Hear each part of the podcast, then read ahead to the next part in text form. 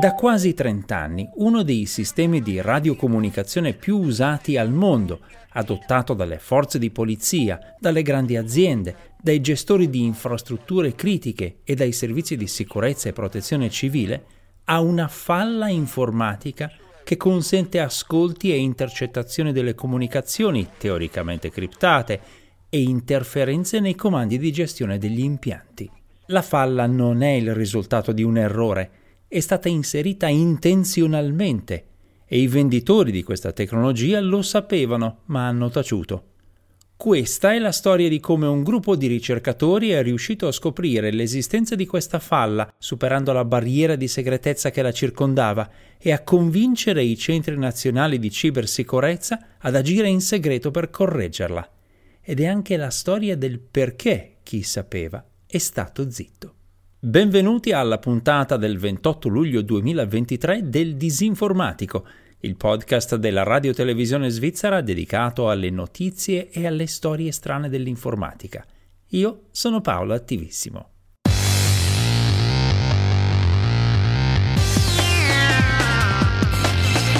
Il Disinformatico.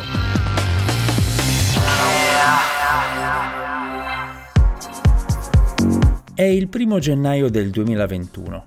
Un gruppo olandese di analisti di sicurezza informatica che va sotto il nome di Midnight Blue inizia a studiare la crittografia del sistema TETRA, quello usato per proteggere le comunicazioni radio delle forze di polizia, dei servizi di emergenza, dei militari e delle agenzie di intelligence di molti paesi, oltre che di molti operatori commerciali per il settore industriale e delle infrastrutture, per esempio negli oleodotti e nelle reti ferroviarie ed elettriche. Si tratta di uno standard sviluppato negli anni 90 del secolo scorso dall'ente di normazione europeo ETSI, che include 4 diversi algoritmi di crittografia. Il primo, denominato TEA1, è destinato alle applicazioni commerciali, per esempio per gli impianti radio usati nelle infrastrutture critiche europee, ma viene usato anche da alcune forze di polizia. Il secondo algoritmo, TEA2, è riservato per l'uso in Europa da parte della polizia, dei servizi di emergenza, dei militari e delle agenzie di intelligence. La Svizzera usa uno standard differente che però ha un nome molto simile, Tetrapol. Il terzo, che come avrete probabilmente intuito si chiama TEA3, è riservato invece per le forze di polizia e i servizi di emergenza al di fuori dell'Europa, nei paesi considerati amici dell'Unione Europea. Il quarto algoritmo, TEA4, è praticamente inutilizzato. Lo standard TETRA è pubblico, ma gli algoritmi no. Vengono forniti solo sotto accordo di riservatezza e chi vende apparati di questo tipo è tenuto a usare misure di protezione che rendano difficile estrarre e analizzare questi algoritmi. Nella crittografia, però, la presenza di questo tipo di protezione è considerata spesso un sintomo di debolezza. Una delle regole di base della crittografia, infatti, è il cosiddetto principio di Kerckhoffs, enunciato dall'omonimo crittografo olandese addirittura alla fine del 1880, che dice in sostanza che la sicurezza di un sistema di crittografia non deve dipendere dal tenere segreto il modo in cui funziona, ossia il suo algoritmo. Il sistema in sé deve poter cadere in mano nemica senza causare problemi. Solo le sue chiavi crittografiche devono restare segrete. Ma molto spesso, nella sicurezza non solo informatica, si pensa che tenere segreto il funzionamento delle misure di protezione sia un ingrediente fondamentale della sicurezza e che a volte basti solo questo. Questo modo di pensare oggi viene chiamato comunemente security through obscurity o sicurezza tramite segretezza, e purtroppo si è visto che in molte occasioni la segretezza e il divieto di analizzare un sistema sono in realtà delle scuse per non rivelare le malefatte o i difetti del prodotto. È successo per esempio per il GSM e per il GPRS. È quindi comprensibile che i ricercatori di Midnight Blue siano stati attratti da un sistema crittografico così diffusamente utilizzato, oltretutto in contesti molto delicati, e tenuto segreto per quasi 3 decenni. E così i ricercatori si sono procurati una radio della Motorola che usa lo standard Tetra ed è commercialmente disponibile. trascorrono 4 mesi nel tentativo di localizzare ed estrarre gli algoritmi dall'area protetta del dispositivo, la sua cosiddetta Secure Enclave, nel firmware dell'apparato. E alla fine ci riescono. I ricercatori comunicano a Motorola le tecniche che hanno usato per scavalcare le protezioni messe dall'azienda affinché Motorola possa rimediare, e poi iniziano ad analizzare gli algoritmi che erano rimasti segreti per così tanto tempo. E qui arriva la prima, grossa sorpresa. Nell'algoritmo TEA1, quello per uso commerciale, c'è un difetto intenzionale, una cosiddetta backdoor, che riduce la lunghezza della sua chiave dagli 80 bit ufficiali a soli 32 bit. Una chiave così corta è l'equivalente di usare una password di 3 cifre, e infatti gli esperti di Midnight Blue riescono a scavalcarla in meno di un minuto usando un normale laptop. Questo consentirebbe di decifrare le trasmissioni di dati e di ascoltare le conversazioni fatte dalle forze di polizia o dagli altri utenti di questa versione del sistema TETRA. La seconda sorpresa è che questo difetto intenzionale è in realtà noto alle industrie del settore e ad alcuni governi. Lo testimonia una comunicazione confidenziale del governo statunitense risalente al 2006 e resa pubblica da WikiLeaks, nella quale si nota che l'azienda italiana Finmeccanica voleva vendere dei sistemi Tetra a 2 forze di polizia municipali iraniane e che il governo degli Stati Uniti aveva espresso la propria opposizione al trasferimento di tecnologie così sofisticate, ricevendo però rassicurazioni sul fatto che gli apparati avrebbero avuto una chiave crittografica lunga meno di 40 bit. Non è chiaro se il cliente della commessa, che valeva 6,5 milioni di euro, fosse al corrente del fatto che gli veniva venduta una tecnologia menomata e soprattutto facilmente intercettabile.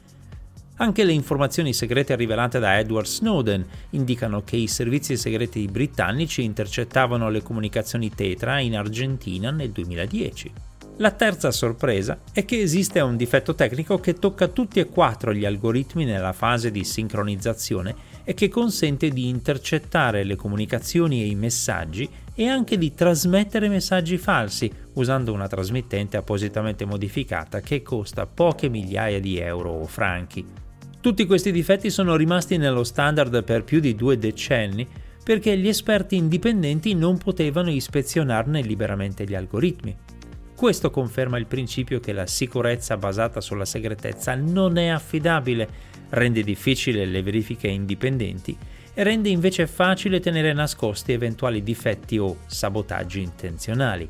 Kerckhoffs aveva ragione. Verso la fine del 2021 i ricercatori di Midnight Blue si trovano così in una posizione molto delicata. Sono riusciti a scoprire falle molto importanti in un sistema di radiocomunicazione usato in moltissimi paesi nelle situazioni più critiche da imprese, polizie e soccorritori. A questo punto hanno un problema. Come riuscire ad avvisare tutti senza far trapelare queste falle e senza farle cadere nelle mani di chi potrebbe sfruttarle per sabotare infrastrutture, intercettare comunicazioni sensibili o seminare il caos? Il 14 dicembre 2021 gli esperti di Midnight Blue contattano per la prima volta il Centro Nazionale per la Cybersicurezza del loro paese e lo informano delle loro scoperte. A gennaio 2022 iniziano gli incontri con i rappresentanti delle forze di polizia, dei servizi di sicurezza, dell'ETSI e dei fabbricanti degli apparati Tetra. E a febbraio il Centro Nazionale per la Cybersicurezza olandese distribuisce un avviso tecnico solo agli addetti ai lavori. L'ETSI intanto corregge il difetto di sincronizzazione, pubblicando uno standard aggiornato a ottobre 2022 e crea 3 nuovi algoritmi sostitutivi, anche questi segreti. I fabbricanti creano degli aggiornamenti del firmware, ma la falla nell'algoritmo TEA1 non è rimediabile con uno di questi aggiornamenti. Bisogna proprio cambiare algoritmo in ogni singolo dispositivo e bisogna sospendere l'erogazione del servizio durante questo cambiamento, cosa spesso impraticabile nel caso di infrastrutture essenziali. Il 24 luglio scorso, infine, il problema viene reso pubblico, sperando che nel frattempo gli utenti di questi sistemi li abbiano aggiornati.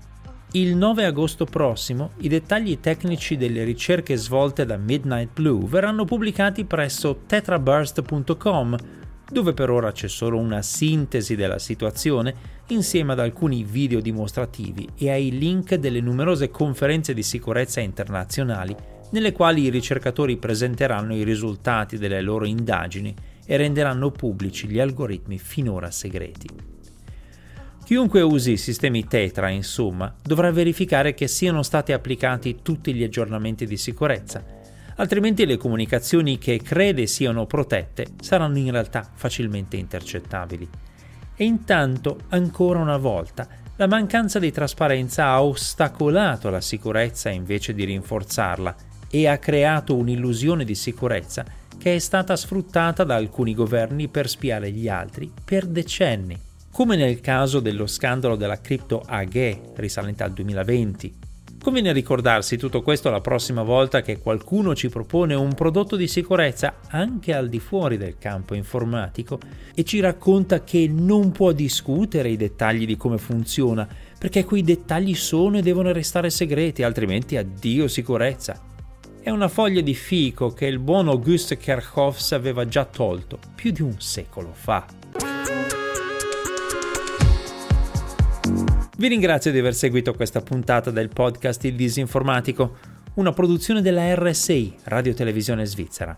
Le nuove puntate vengono pubblicate ogni venerdì mattina presso www.rsi.ch/ildisinformatico, dove sono a vostra disposizione anche le puntate precedenti. Il Disinformatico è disponibile anche su tutte le principali piattaforme podcast. Come consueto, i link e le fonti di riferimento sono pubblicati presso disinformatico.info. E se avete commenti, correzioni o segnalazioni, potete scrivermi una mail all'indirizzo paolo.attivissimo@rsi.ch. A presto!